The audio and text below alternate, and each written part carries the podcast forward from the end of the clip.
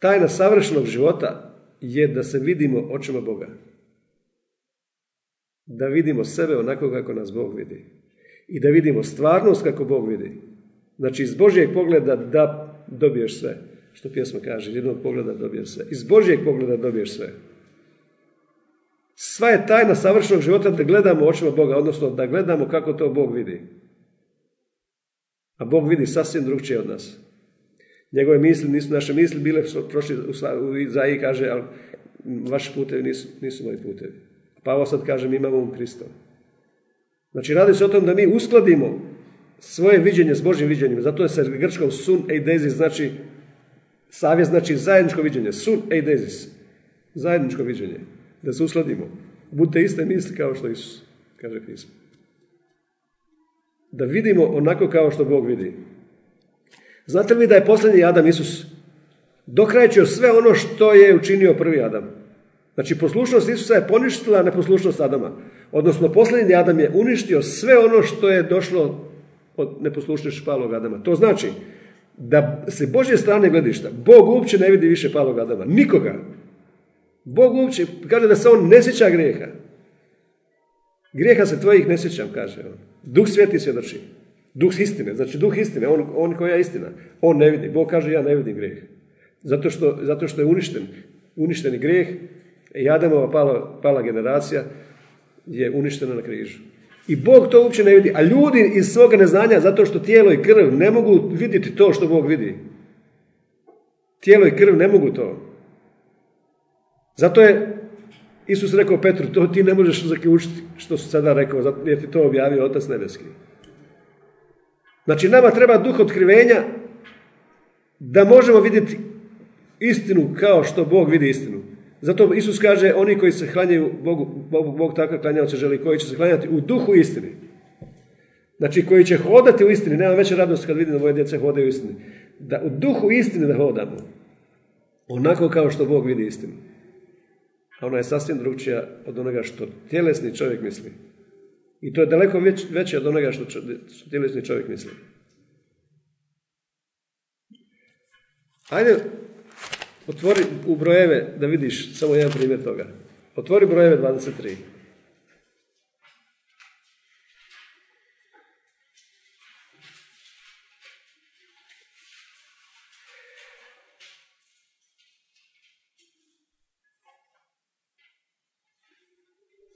Balak naručio Bileama, proroka, da prokune Izrael. I Balak, profesionalni prorok, koji vidi, koji vidi duhovne stvarnosti, on kaže u 23. pogledu 8. stih, kako mogu prokletati koga Bog ne proklinje? Odnosno, kaže, kako ja mogu prokletati onoga koga je Bog blagoslovio? Znači, niko ne može prokletati onoga koga je Bog blagoslovio, jer se to prokletstvo kao bumerang odbija onome koga je prokleo. To znači mene tebe može proklinati deset tisuća vračeva svjetskih, kao što su nedavno Trumpa, svi vraćaju svijeta 24. 25. udružili se, svi vraćaju svijeta da proklinu, da proklinu Trumpa. Međutim, Trump je blagoslovljen. To se samo odbilo prema njima. Znači, kako se zove jedna ona pjevačica što je bila jedna od tih, Lana Del Rey, kako se zove? Lana Del Rey, ona je ta jedna od tih vračarica. Jadni ljudi. Pazi ovo. Znači, Balak, naručeni prorok, profesionalni prorok, koji nije bio židov, naručen od Bileama, da prokona Izraela. I on kaže, ja vidim. On kaže, vidim. 24. Pogledaj u 24. brojevima da ti pojasnim što više. Kad opazi Bileam da je Jahvi drago što on blagoslija Izraela. Znači kad ti blagosljaš Izraela, Bogu je drago. Kad nisi u antisemitskom duhu ovoga svijeta. Kad blagosljaš Izraela, kad zastupaš za Izrael. Kao što Neđu kaže da nedavno plakao za Izrael. Ja sam to jednom davno doživio. Stalno treba, kod, kod njega blagosljenja bit će blagosloven. I sad to dalje što piše. Na njega siđe, Bilam podiže oči. Što znači podiže oči? Kad piše u pismu podiže oči, to znači gleda očima Božim. Bog kaže Abrahamu, podigne oči i pogledaj kad je Lot se rastao od njega. Pokrivalo, Lot pokrivalo, kad je otišla tjelesnost, kad ne vidiš više kao što misliš, čuješ i osjećaš kao što čovjek gleda, tijelo i krv. Podigni oči i sve što vidiš, na sjever, jug, istok, zapad, sve što vidiš dajem ti. Znači to što vidiš, to ćeš imati. To što vidiš. To što ti Bog otkrije, to što vidiš, nećeš imati ništa to što ne vidiš. Znači ono što si vidio prije u duhu, to ćeš vidjeti u svojoj stvarnosti, u vidljivoj stvarnosti. To što vidiš, prođi zemljom uzduži popreko, sva obećanja prođeš. To vidiš, koje, koje obećanje vidiš i staneš i kažeš to je moje, to ćeš imati. Što ti duh otkrije. I kaže, ovdje piše, vam podiže oči, vidi Izraela, u taboru po njegovim plemenima. Vi znate da se Izrael, Izrael se u taboru u plemenima u pustinji u obliku križa. Ako ste, kad to niste vidjeli, ja vam govorim, znači u obliku križa je bio u tabore. Kroz križ. Znači Bileam je gledao kroz križ. Još tada, zašto? Zato što Isus bio zaklano janje prije poslanka svijeta. I sad piše ovako, na njega sviđa duh Boži i on poče svoju pjesmu reče, proročanstvo Bileama sina Beorova, proročanstvo čovjeka pronicava pogleda, Proročanstvo onoga koji riječi Božje sluša, koji vidi viđenja svesilnoga, koji pada i oči mu se otvaraju. I on kaže, kako su lijepi ti šatori Jakove i stanovi tvoji Izraele. A u, a u, plemenima izraelskim bio takav nered, takvo bezbožništvo, takvo idolopoklonstvo, takve svađe, takve razmirce. Totalni, totalni nered. Međutim, on gleda Božjim očima i kaže kako su divni tvoji šatori, kako su stanovi tvoji divni. A pazi, da nastavimo u ponovnom zakonu 23. Kaže on ovako, 20. stih.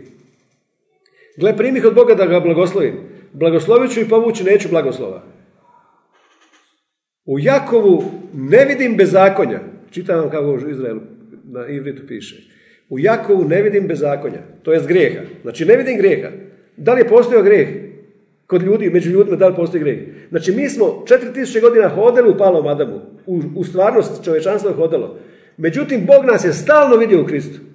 Zašto? Zato što janje bilo zaklano prije postanka svijeta. Iz Božjeg pogleda smo mi uvijek bili ljubljeni, savršeni, besprekorni, zdravi.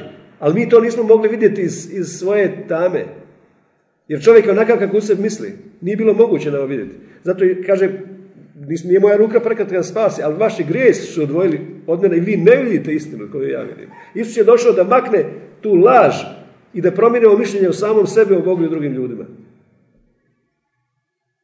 On je došao pomiri svijet sa sobom, a ne sebe sa svijetom. Bog nikad nije bio neprijatelj čovjeka.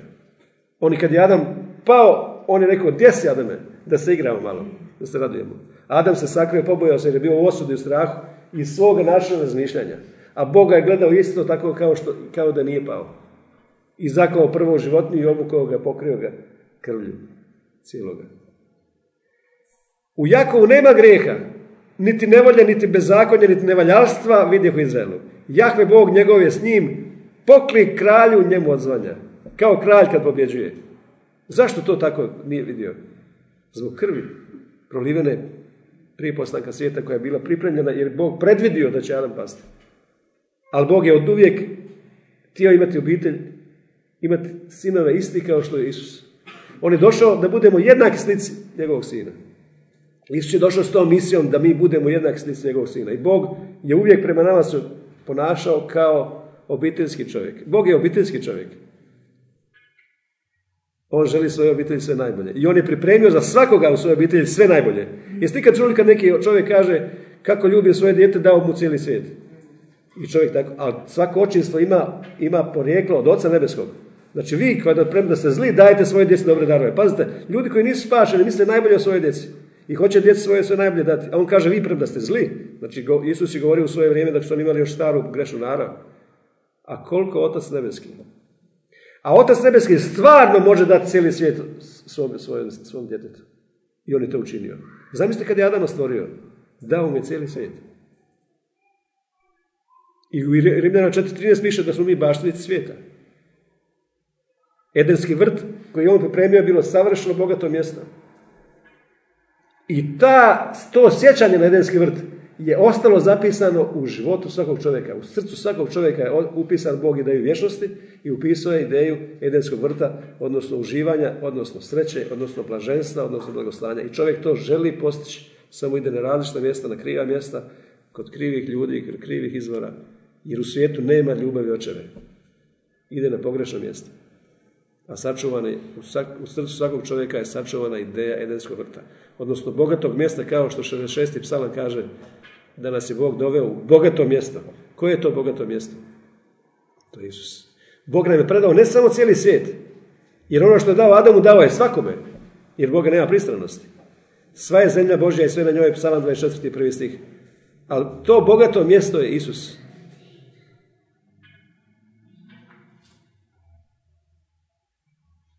Znači, pazi, iz, iz Božjeg pogleda. Bileam to vidi iz Božjeg pogleda. Sve je savršeno. A, a dolje na zemlji ne red. Zato što se ne možeš izdići da vidiš to. Znači, tajna pobjedonosnog života je da ti vidiš onako kako te Bog vidi. A Bog je objavio tebe na Isusu. Isus je došao ne samo da objavi oca, nego da objavi mene. Zaključak toga je ko je vidio mene, vidio je oca. Odnosno ko je vidio tebe, vidio oca. Znači u jednoj osobi, u jednoj osobi, osobi Isusa, Isus je došao da objavi oca i onda objavi mene. Što to znači? To znači mi smo isti. Isus je poslao, otac je poslao Isusa sa zapovjedu da imamo vječni život. A što je vječni život? Savršeno jedno s Bogom. Upoznati tebe, znači sjediniti se s tobom. A ovo je život vječni, upoznati tebe i onoga koji ga je poslao Isusa Krista. To je vječni život, biti potpuno jedno s njim. I to je sve Bog pripremio prije postanka svijeta. Pogledaj što piše u Titu, poslanici Titu.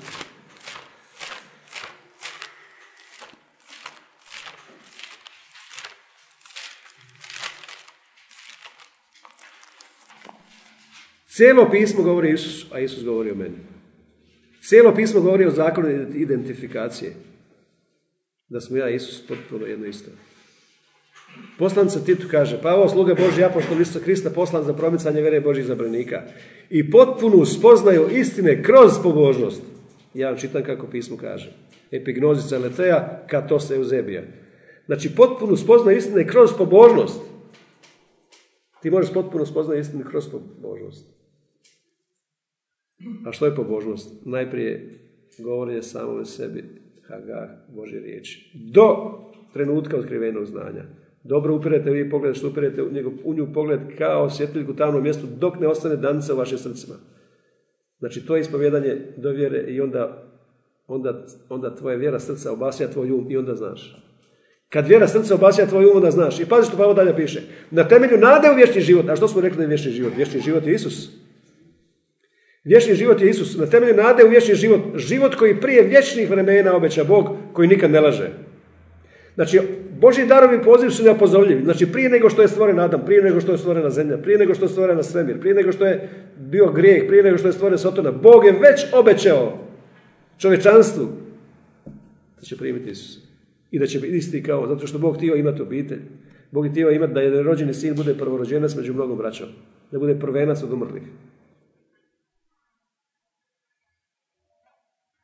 Koji nikad ne laže. Znači, njegovi darovi poziv su neopozorljivi. Ono što je on rekao, to je 100% istina. Vječni život. Obeća Bog koji nikad ne laže. Ne temelju nade u vječni život.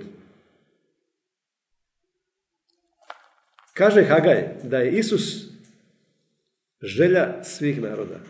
Još jednom ću potresti sve narode da dođe želja svih naroda. Isus je dugo očekivana želja svih naroda. I piše u poslanku 49 da on želja vječnih brežuljaka. Znači svi narodi su čekali.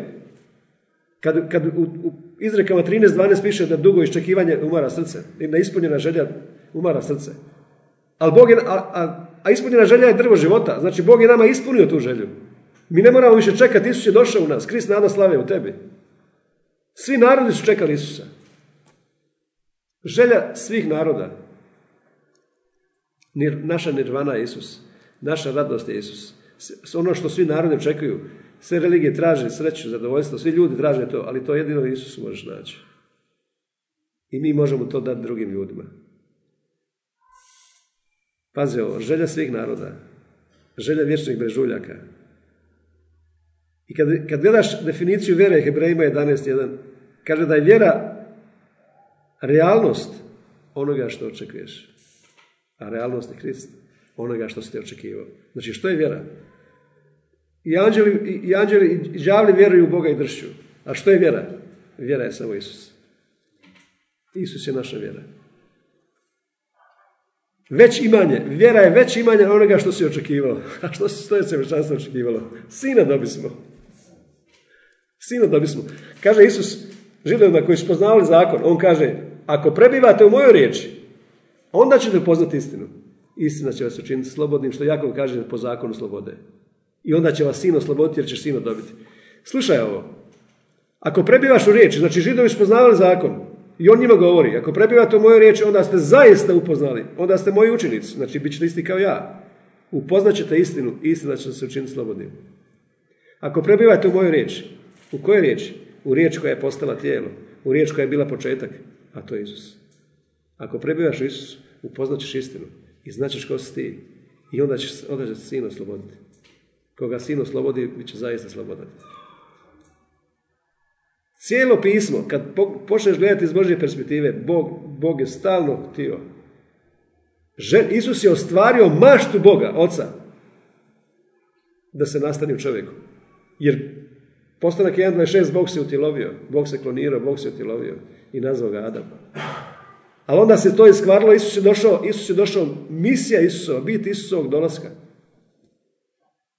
Da ispuni želju oca, maštu oca, da se pokaže u čovječjem tijelu. Da se manifestira u čovječjem tijelu, u ovom tvom i drugome. Da, Bog nas, da se budeš ti sazdan za Božji stan u duhu. To je Božja želja. Bit Isusovog dolaska, misije, bit misije, bit Isusovog silaska na zemlju je da on kaže da su sinovi čovječi sinovi Božji. A sin čovječi, rekao sam, ako se sjećate, sin čovječi je novi zavjet preveo Ben Adam, što u starom zavjetu znači čovjek. Ben Adam se prevodi kao čovjek. I onda je grčki to preveo kao sin čovječi. I pita Isus svoje učenike, šta vi kažete ko je sin čovječi? I niko ne zna. I onda duh otkrivenja dođe na onoga koji je bio blizu s Isusom, a ne na nekoga koji je bio daleko. Jer druži se s pa ćeš postati mudar. I Petar kaže, ti si sin Boži. Isus njemu kaže, tijelo i krv ne može izaći izvan ograničenja svoga našeg razmišljanja. Znači, to ti nisi mogao zaključiti. Nisi mogao to zaključiti. To ti je morao otkriti Otac Nebeski. Što je, što je otkrio Otac Nebeski? Znači, na, tom, na, na otkrivenju identiteta čovjeka, Isus kaže, ja gradim crkvu i ništa je ne može uništiti. Na otkrivenju izvornog identiteta čovjeka, na, na, na porijekla čovjeka, nastanka čovjeka, postanka čovjeka, jer, jer je Petar, što je Petar rekao? Da je sin čovječiji, odnosno čovjek, da je sin Boži. Da Isus nije samo sin Boži, nego da je čovjek sin Boži. Jer Isus nije pitao ko je, šta vi mislite ko je sin čovječiji? A on kaže ti si sin Boži. Isus kaže na tom otkrivenom znanju, ja gradim, na tom otkrivenom znanju koji si ti rekao, ja gradim crkvu. I ništa se ne može suprotstaviti.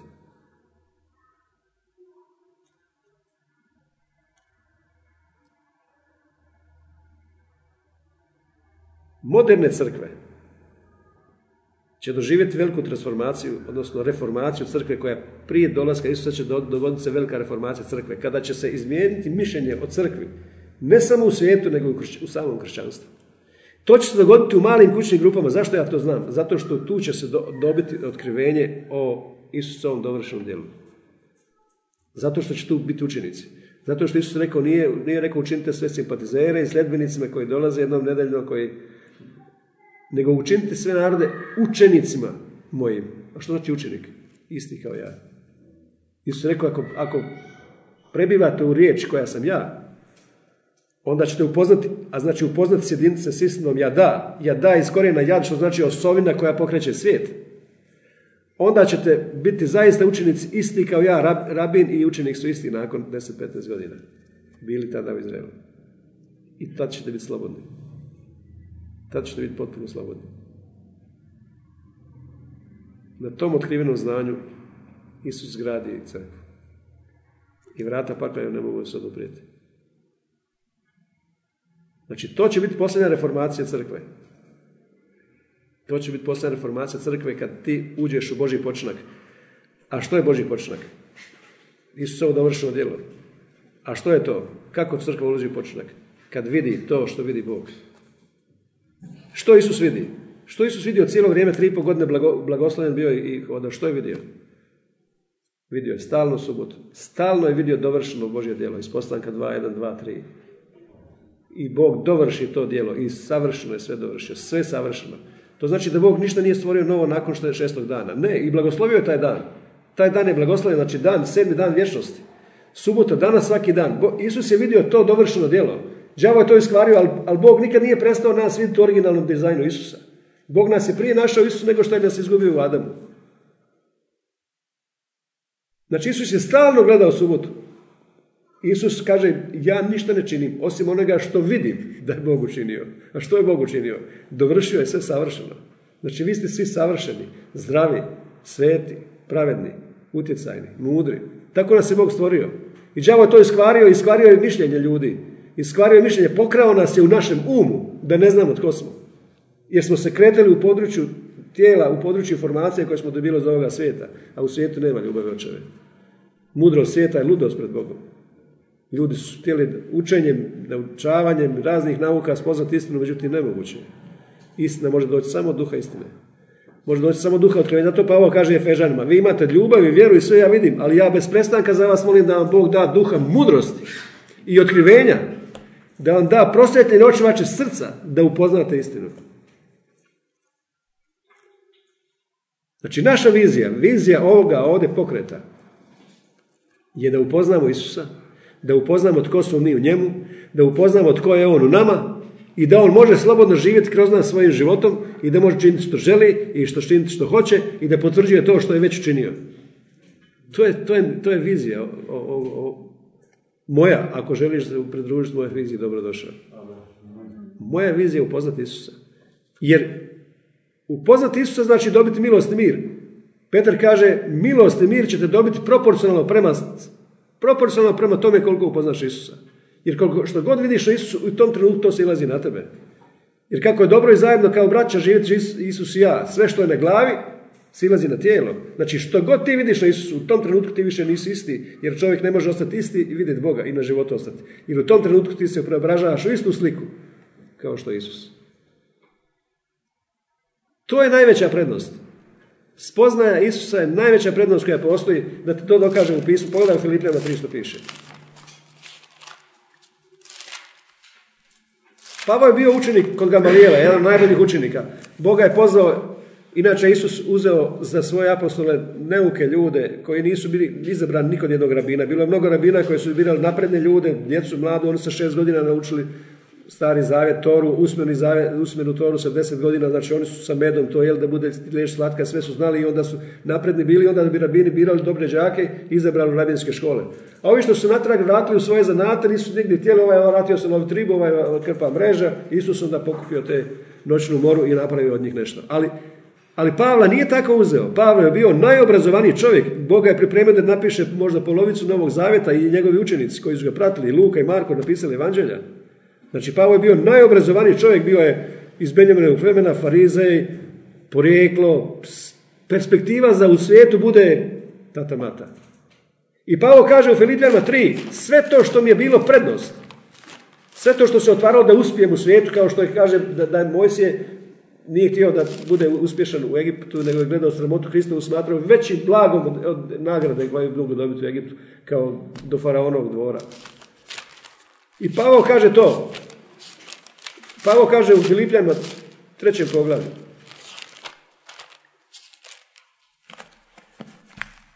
Kaže, pazi, on kaže, ja obrezan osmi dan iz roda Izraela, plemena Benjaminova, Hebrej od Hebreja, po zakonu Farizej, po revnost progonitelj crkve, po pravednosti koja dolazi u zakon besprekoran. Ali sve to, što mi bilo vrijedno, izgubilo je moje cijene vrijednost za mene zbog Krista. Što više, sve sada gubi moje cijene svoju vrijednost zbog najveće prednosti Zbog najveće prednosti. Ne postoji veća prednost. Ova riječ je ista kao da je Daniel imao izvanredni duh. Šesti pogled proroka Daniela piše da on imao izvanredni duh jači od svih drugih. Prevashodni, ne znam kako bi to preveo taj duh. To je toliko prednost drugima. To je, kao da kažem, vrlo odlični duh. Ta riječ u Novom Zavjetu je ova ovdje što piše. Na grčkom jeziku je to hiper eho. Eho znači imati, posjedovati, ali hiper znači daleko iznad, posjedovati prevedeno na latinski superior. Znači superiorno, superiornije od svega drugog, Pavao kaže, ali sve gubi svoju cijenu, svoju vrijednost zbog najveće prednosti. Koja je najveća prednost? Da vidim što je to najveća prednost. Piše dotočka ovdje. Spoznaje Krista Isusa. Nema veće prednosti. Nema veće u životu što možeš postići. Ništa veće nema. Jedini cilj mog života je da upoznam Isusa. Nema drugoga.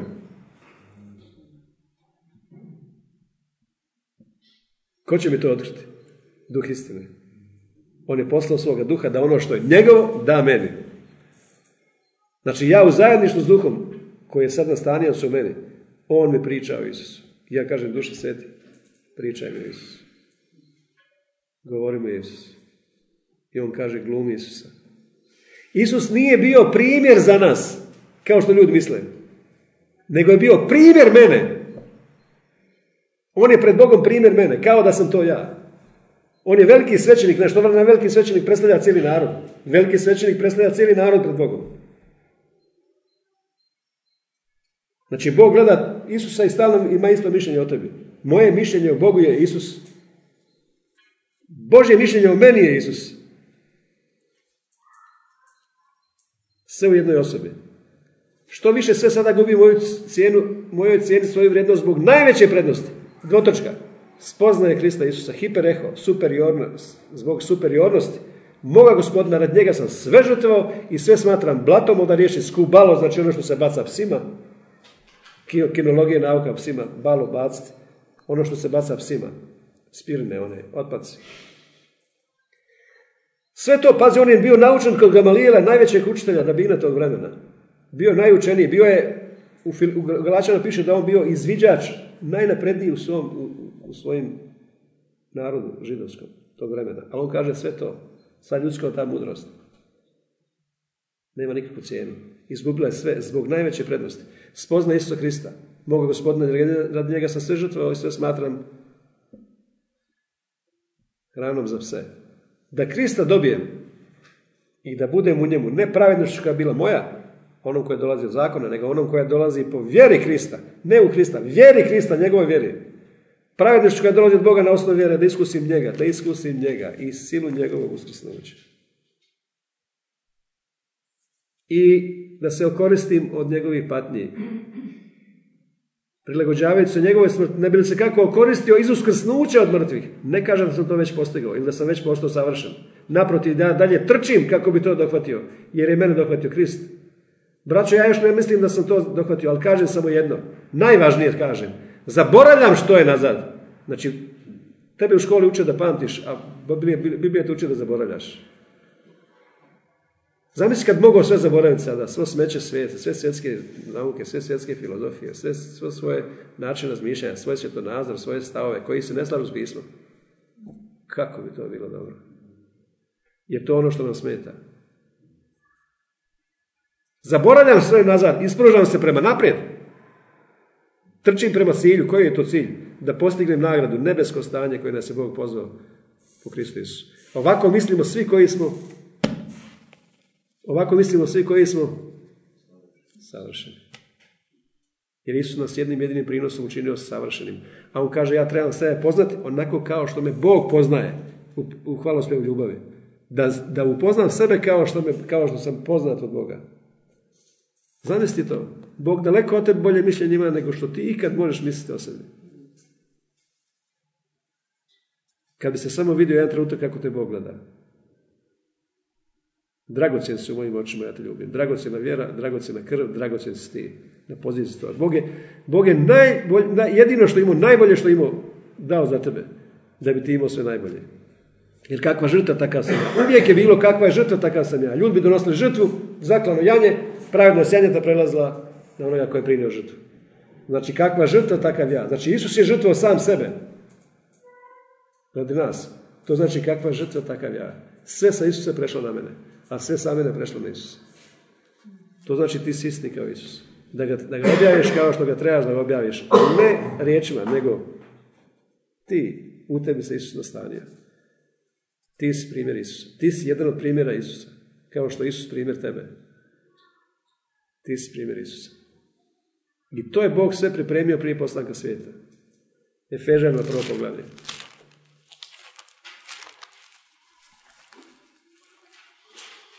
Neka bude blagosloven Bog, treći stih, Otac gospodine našeg Isusa Krista, On koji nas je blagoslovio, blagoslovio. Što znači blagoslov? Opremljen snagom za uspjeh i prosperitet u svakom području života i postavljen to da i postavljen na najvišu poziciju.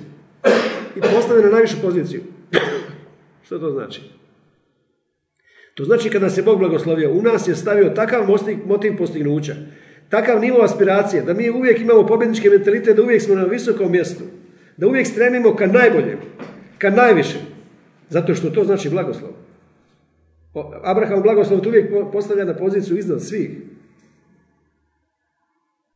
Ne samo opremljen snagom za uspjeh prosperitet u svakom području života, nego stremljenje ka najvišem nivou aspiracije. Poznato vam je kako su u Americi, ja sam to pričao nekako, kako su, kako su Americi od glumačkog djecu u Hollywoodu odgajale dadilje, crnkinje, koje nisu nikada imali nivo aspiracije. Zašto? Znači nivo aspiracije. To je motiv postignuća što ti želiš postići u životu. Budući da su oni odgajali tu djecu, a ovi su imali svoju karijeru, tu, toj djeci su prve stavove u životu davale te nepismene dadilje, koje nisu nikada nivo aspiracije, njihov najveći motiv bio da oni mogu čuvati djecu nekih glumaca. I onda su se masovno djeca tih poznatih glumaca izvršila ubojstvo jer njihovi su roditelji bili planetarno popularni, a oni su bili niko i ništa. I ljudi su vidjeli da su krivo napravili što su dali drugima da im odgajaju djecu. Jer, jer nivo aspiracije, odnosno motiv postignuća, ti koliko tu leticu postaviš u životu da želiš postići to. Ali Bog je u nas usadio blagoslov da mi želimo postići najbolje, da mi želimo imati, imati uvijek pobjednički mentalitet, da uvijek stremiš ka najvišem, da stremiš imati najbolje, da stremiš posjedovati najbolje, da želiš raditi najbolje, da želiš uvijek najbolje. To znači blagoslovio nas. Svakim duhovnim. Što znači duhovnim? Ne znači ovdje da je to u duhovnom području. Ne, nego je podru... od, od koga on potiče? Od duha. Pneumatiko, znači od duha koja je riječ. Od duha je taj blagoslov. Od riječi je taj blagoslov. Jer blagoslov je riječ izgovorena od Boga koja to prema snagom za uspjeh i prosperitet u svakom području života. Na nebesima, a nebesa su došla kod nas sada. Ti si Jakovljeve ljestve, ti si otvorena vrata neba za ovaj svijet. Ti si otvoreno nebo. U Kristu. On nas u njemu i sebe izabra prije stvaranja svijeta. Zamislite to. Znači prije nego što je stvoren Adam, prije nego što je došlo Sotona, prije što je bio grijeh, Bog nas je izabrao prije stvaranja svijeta. Da budemo sveti i pravedni bez mane pred njim ljubavi. I sebi nas predrodredi za sinove po Isusu Kristu. Ovo je istina, Božje su darovi nepozorljivi. Ovo Božje obećanje, Bog ne može lagati, on ne može promijeniti mišljenje. Znači, Bog nas je stalno gledao u Isusu, a mi smo 4000 godina čovječanstvo bilo u palom Adamu. I nije moglo tijelo i krv, nije moglo to vidjeti. Zbog svojih ograničenja. Kako vidjeti? Znači, svoje umjeće našeg života. Kako mi vidjeti sebe onako Božim očima? Da iz Božjeg pogleda ja gledam stvarnost. Kako Bog vidi, tako da ja vidim. Ne samo sebe, nego druge ljude. Pavo kaže, mi više nikoga ne poznajemo po tijelu. Što to znači? Znači, mi više ni jednom čovjeku ne rasuđujemo na osnovu njegovog ponašanja, na osnovu našeg mišljenja o njemu, na osnovu predrasuda, na osnovu nečega. Nego Pavo kaže, mi sad svako gledamo čovjeka u Kristu, da je on u Kristu, jer svi su ljudi u Kristu, svi su kršteni u Krista. Ljudi to ne znaju, ljudi uvijek misle na mokro vodilo krštenje, kad ja to govorim. Kršteni znači da su sjedinjeni s Kristom, svi ste samo jedan u Kristu. Svi ste kršteni u njega. Njegovom smrću smršteni, kršteni ste u njegovu smrt, kršteni ste u njegovu uskrsnuće, znači potpuno ste postali jedno. Zašto ta, zato ta riječ, zašto ta riječ kaže kršteni? Kada to znači sjedinjeni u jedno. Znači svi su ljudi u Kristu i oni koji će otići pakao, oni su opravdani isto. Samo nisu, nije, nije mi to objavljeno, niko im to nije rekao. Nisu to čuli. Nije im objavljeno. Svi su puni slave, ali ne znaju to, jer, jer Krist nada slave. Znači, Bog je sve prisutan, Bog je svugdje. Bog je ispunio sve ljude. Svi su kršteni u Krista, svi su u Kristu. Bog je sve ispunio. On je žrtva pomjenica ne samo za naše grijehe, nego za grijehe cijeloga svijeta. Znači, mi svakog čovjeka trebamo tako gledati. Ne dijeliti, ne dijeliti ih na spašene i nespašene. Na vjernike i nevjernike, nego samo na one koji su čuli i nisu čuli istinu. A, mi, a ti si čuvar brata svoga. Znači mi smo odgovorni, mi smo odgovorni koji znamo istinu za ove ljude oko nas. Mi se možemo praviti da to ne vidimo. Mi smo odgovorni za zdravlje ovome gradu. Mi smo odgovorni za zdravlje ovoga grada. Zato što znamo istinu. Zato što Isus živi kroz nas svojim životom. Isto to radi što je radio prije. On je dovršio djelo. Bog je sve iscijelio u ovome gradu. Vjerujemo li da Bog sve, sve iscijelio? On je sve iscijelio. A oni još uvijek nose bolesti. Zašto? Niko im nije rekao da to ne treba nositi. Jer ako je otac bogat i zdrav i uspješan i stvorac, stvorac svemira, Iako ti radiš za najbogatijeg židova na svijetu, ali Isus nije više židov, nije židov. On je bio židov samo po tijelu, kad je uskrsnuo nije više bio židov.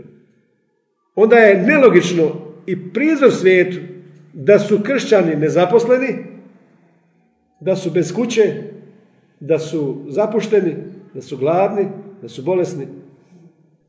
To je, ne slaže se sa istinom. To je, ne slaže se istinom, ali došlo je vrijeme da, da ne možemo živjeti u kompromisu. Crkva je varana 1700 godina od Nicejskog sabora 325. godine kad se odvojila od židova, izgubila blagoslov. Došla u tamu siromaštva koje je postalo vrlina, a židovi su dalje nastavili blagoslov, u Abrahamu blagoslov žive. I danas židovi koji nisu spašeni u Abrahamu blagoslov. Zuckerbergu Bog otkrio istinu. Obogatio se, mladi sa 24 godina. Otvorio Facebook. 1700 godina je đavo varao crkvu. Kako? Kroz um. Lagao nam umu. Stavio, mentalitet siromaštva, mentalitet kompromisa. Ali pitanje što je istina. Pitanje što je istina. Tek kad ja vidim istinu, tek kad ja vidim istinu, onda to postaje za mene istina. Tek kad je vidim. Kako je mogu vidjeti? Otkrivenjem od duha. Tek kad vidim ja mogu onda imati istinu. Pazi ovo što mi je otkriveno prošli tjedan. Otvoriću Jeremiju prvo poglavlje.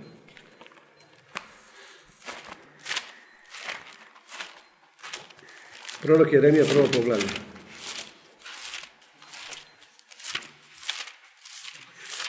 Kaže Bog Jeremiji, prije nego što sam te začeo u utrobi majke, ja te znadoh.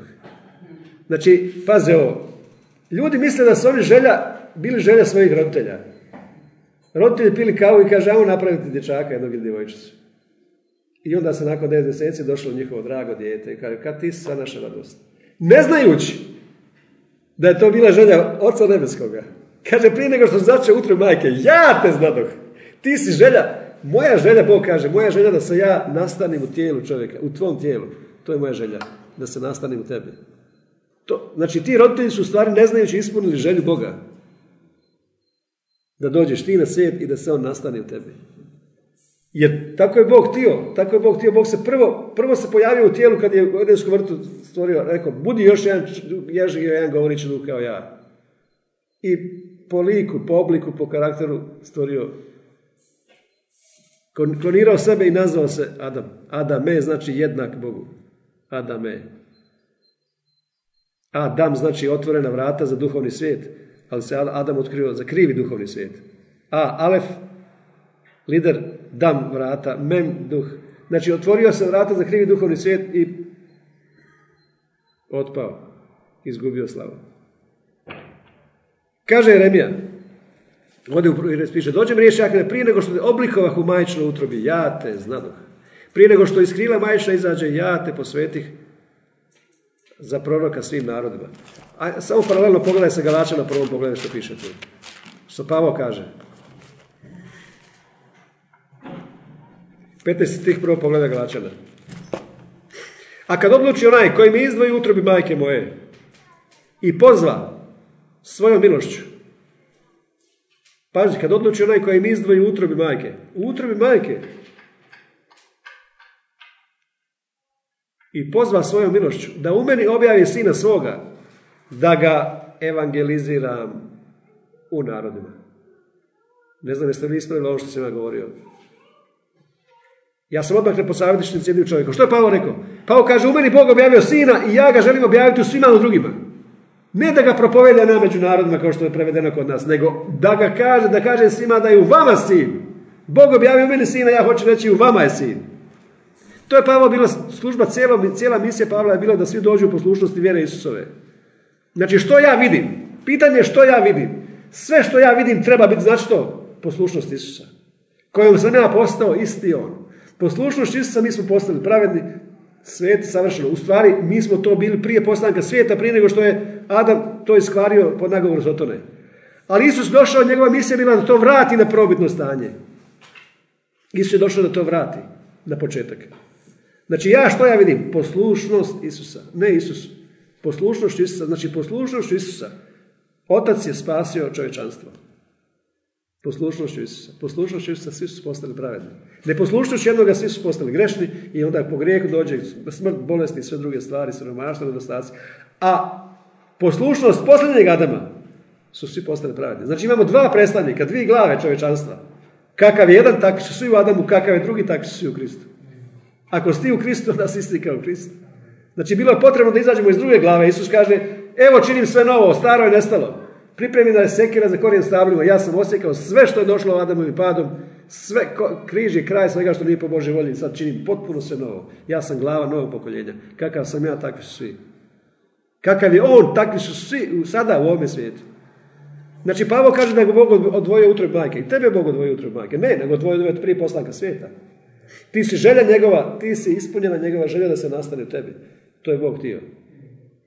I pazi što kaže Bog, što kaže ovdje u Jeremi piše. Pazi ovo. Kaže on Jeremi, ja, sad, ja te postavljam, ja sam, ti si predodređen nakanom da te postavljam za proroka svim narodima. Odvojio sam te za sebe. Darovao sam, to da piše Natan. Darovao sam te svim narodima, peti stih. A on kaže, ali gospode, ja ne umijem govoriti, dijete sam. A laže Jeremija. Ja je odvratim, ne govori dijete sam. Već ide onima koji te šalje. Ako te šaljem, onda sam sigurno pomazao i opremio da to možeš. I reci sve ono što ću narediti.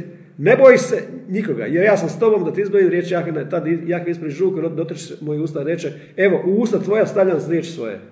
Zato što su ti moje usta. Bog nema usta osim tvojih. što dalje piše? Ovdje 17. stih prvog pogleda piše. Ti bedra svoja sad opaši, ustaj pa ćeš im govoriti sve što ću tebi zapovjediti. Ne drži pred njima da ne bi morao učiniti da izvršiš pred njima. Danas te evo postavljam kao grad utvrđeni, kao stup željezni, kao zidinu brončanu, protiv sve zemlje, protiv kraljeva i knezova judejskih svećenika narodne ove zemlje. Borit će s tobom, neće, nećete vladati, jer ja sam s tobom da ti izbavim riječ Jakina. Ali slušaj ovo što je meni Bog pokazao ovaj tjedan. Bio sam negdje oko Višnjika, išao na posao. I rekao sam, duše sveti, kako ću to raditi ja? A, duh, a on mi progovori kroz pjesmu Olivera Mandića, koja ide ovako, osloni se na mene sa ti, vjeruj mi sve, dajem ti svoju riječ, da i u dobru i zlu ja bit ću tu da te tješim i nasmiješim. Zamisli to. Bog zna za Olivera Mandića i tu pjesmu koju sam ja slušao prije 30 godina. Ili kod vas čuo za Olivera Mandića? To je srpsko Ne znam ja to dalje. Bog kaže, osloni se na mene, ja ću to činiti. Znači, kad si slab, onda sam ja jak u tvojoj snazi. I, kad, i paze ovo. I paze ovo što mi je došlo. Došlo mi je ovo. Ja sad pred, pred prozorom, pod prozorom imam maslinu, imam smokvu, imam bajam. Bajam je procvjeto. Bajam je prvi procvjeta u proljeće. I dok sva drveća spavaju, on se budi. Bajam je u pismu, ima sliku uskrsnuća. Sliku, sliku uskrslog života. I Aronov štap kad su se svađali koje, koje, koga je Bog pozvao, vi znate da, su, da je Mojsije, Bog rekao Mojsije uzmi od svih plemena starješine, uzmi štapove i stavi ovdje predavno. Koji štap procvjeta? Onda je to i taj kojega ja izaberem. I pazi što piše u brojevima 17 Ostavite ovdje jedan, ostav ovdje jedan. Jedan tekst ostavite tu. Brojima 17 piše. Kad sutradan se uđe, 17.23, kad sutradan se uđe u šator svjedočanstva, gle, štap iz Arona, štap Arona, Aharon, ovo je Aron, znači kovčeg saveza, Aharon znači nositelj svjetla, to je slika Isusa, velikog svećenika. Aharon, iz doma Levijeva, propupao, znači obični štap, propupao, potjerala mladica, procjetao svijet i sazreli badeni u jednoj noći. Znači kako Bog skratio vrijeme. Tad, tad iznese Mojsije ispred Jahve sve štapove sinom Izraelim, oni ih razgledaše, onda svatko uzeo svoj štap. I kaže, neka to bude znak buntovnim sinovima.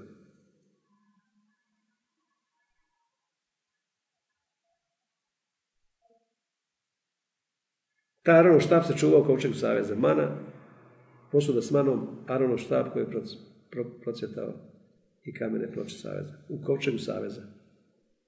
To se čuvalo u kovčegu saveza. Zašto? Zato što je mana bila znak da su bili neposlušne riječi i rekli to jelo se gadi našoj duši. Ovo je bilo neposlušnost autoritetu, ostalo tamo. I kamene ploče koje su razbili neposlušnost zakonu. Zašto je to bilo u Kovčegu saveza? Zato što je bilo odozgo pomirilište zlata na koje je kapala krv, a Bog ne vidi kroz krv. Zato onaj što je otvorio Kovčeg je poginuo. Nemoj gledati, to je zakon to.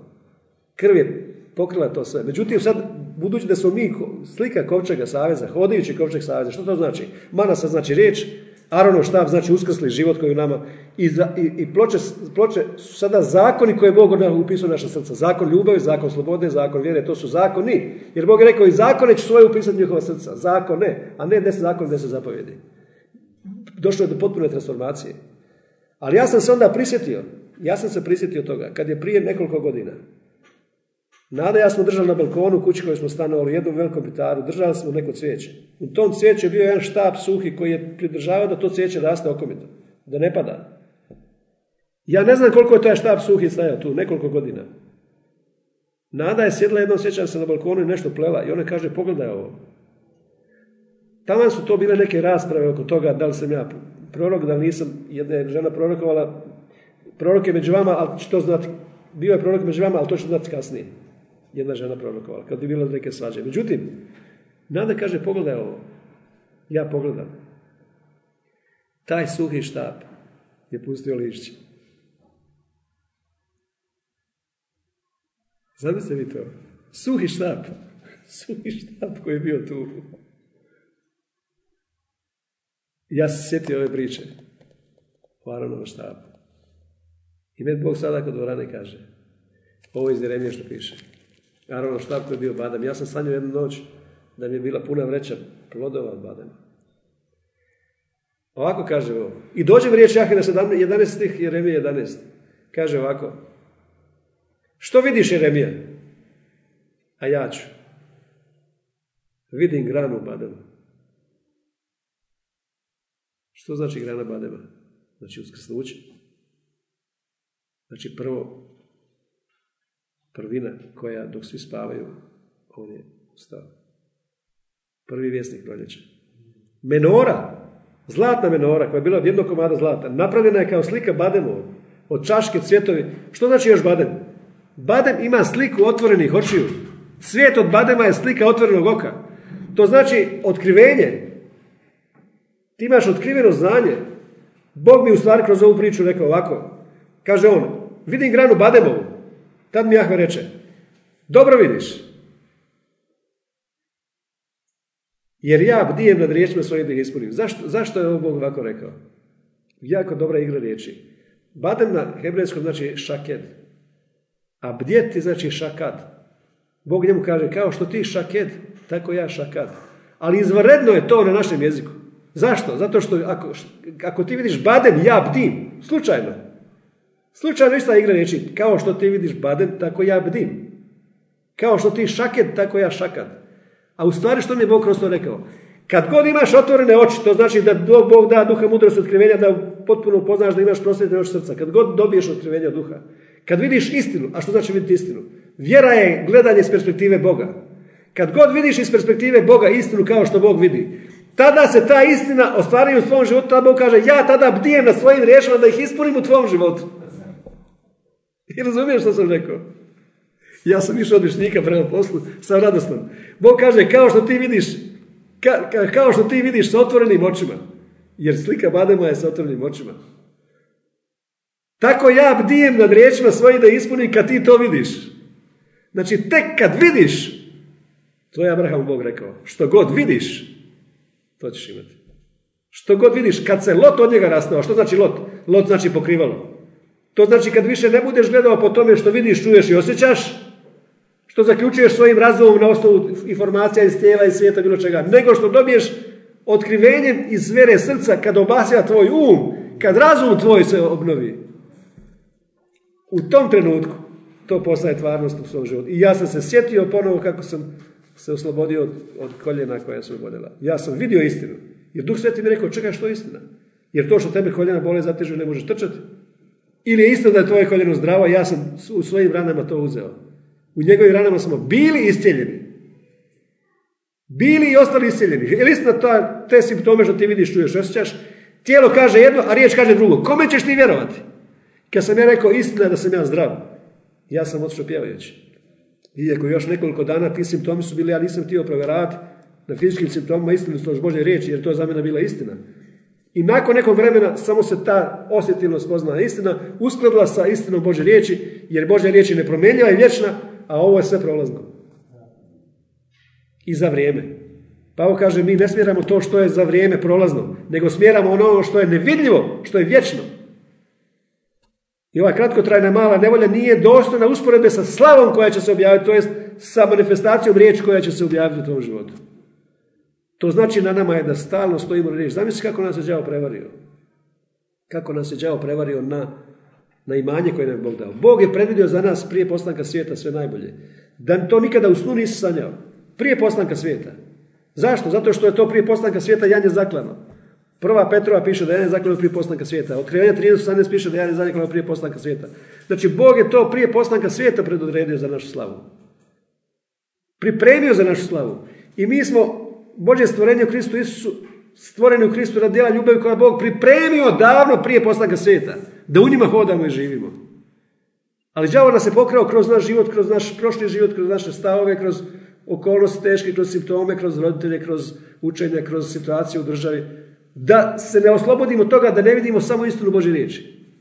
Zato Smith Wigglesworth nikad u 50. godini naučio čitati ništa nije tijelo čitati se Biblije. Hranio se samo Božem riječi. I đavo nas je toliko pokrao da nema više smisla živjeti u kompromisu. Zato što kod nas zato što mi trebamo imati sve ono najbolje što, ima, što je Bog imao. Što je Bog najpripremio za nas. Ja ću vam sad pročitati što, je, što, što sam nedavno vidio za, za Raharda Bonkea na, na kršćanskoj stranici, ruskoj, što, što sam vidio. On je, ima 77 godina. Negdje sam to napisao. Čovjek ima 77 godina. Priprema se, kaže on za oproštajnu, tako je on bar rekao, da će on oproštajnu crusade imati u Nigeriji. U studenom ove godine. 2017. studenom, u Nigeriji će imati. On je 2000. godine u Nigeriji u Lagosu imao, imao sa milijun i šesto tisuća ljudi. Ja sam gledao tu sliku, tada je 500 tisuća ljudi, duh se spustio, progovorili jezicima. 500 tisuća ljudi u jednom danu. Reinhard Willi Gottfried Bonke, zvani kombajn. Zašto kombajn? Najveći evangelizator poveci žetve, samo žetvu duša ide. Bog mu je pokazao Afriku, on je Njemac, ali radi u Africi, Bog mu je pokazao, imao viziju još kao mlad, kako je Isus krvlju opravo Afriku cijelu, Isus krv prešlo preko Afrike. Kao što je Franc vidio preko Balkana da prošla jedna metra krvi oprala Balkan. Svako selo, svako. Znači svako selo, pazi ovo, svako selo. Zato ja govorim u Medvić često. U Medvić. Mi ćemo propovijedati u Medvić. Svako selo je Bog vidio. Franc je vidio elektrane velike i male, velika svjetla elektrane, pet velike elektrane koje su napajale ostale manje gradove i onda svaka, svako selo. U svakom selu Rahard Bonke, pazimo koji, koji megalomanski, velika je, to znaj, Božja ideja je velika ideja. Megalomanska ideja znaje da je od Boga, velika ideja je ideja od Boga. I uvijek, uvijek misliti kad Đavo kaže, što ti misliš ko si ti? To je preveliko, preveliko je to. Imaju megalomanske ideje. Slušaj, evo što on za, za Bog mu pokazao, šta, kako će on u studenom organizirati taj crusade u Nigeriji. Uzeo je 50 tisuća savjetnika. 200 tisuća stražara, molitvenih koji će podržavati, pripremati teren za evangelizaciju. Na tom krusejdu će mu pjevati, David je imao 4000 pjevača. Toliko je bilo Aja Sofiji, čovjek je pričao koji je vidio, koji se penjali, 4000 pjevača pjevali uzlazne pjesme. To je, to je silno. Znate koliko će on imati pjevača? 23 tisuće pjevača. 10 tisuća zaštitara. Svega 283 tisuće sudionika koji će onda na jednoj velikoj poljani milijuni ljudi. I on je rekao to da to on želi završnu svoj crusade, da on da on preda svjetlo budućim generaciji. Ima on učenike koji se zove Daniel Kolenda, koji je isti kao on. Ima iste evangelizatorske rezultate kao on. Zašto sam ovo htio reći? Zato što sam vidio koliko smo pokradeni. Koliko smo pokradeni.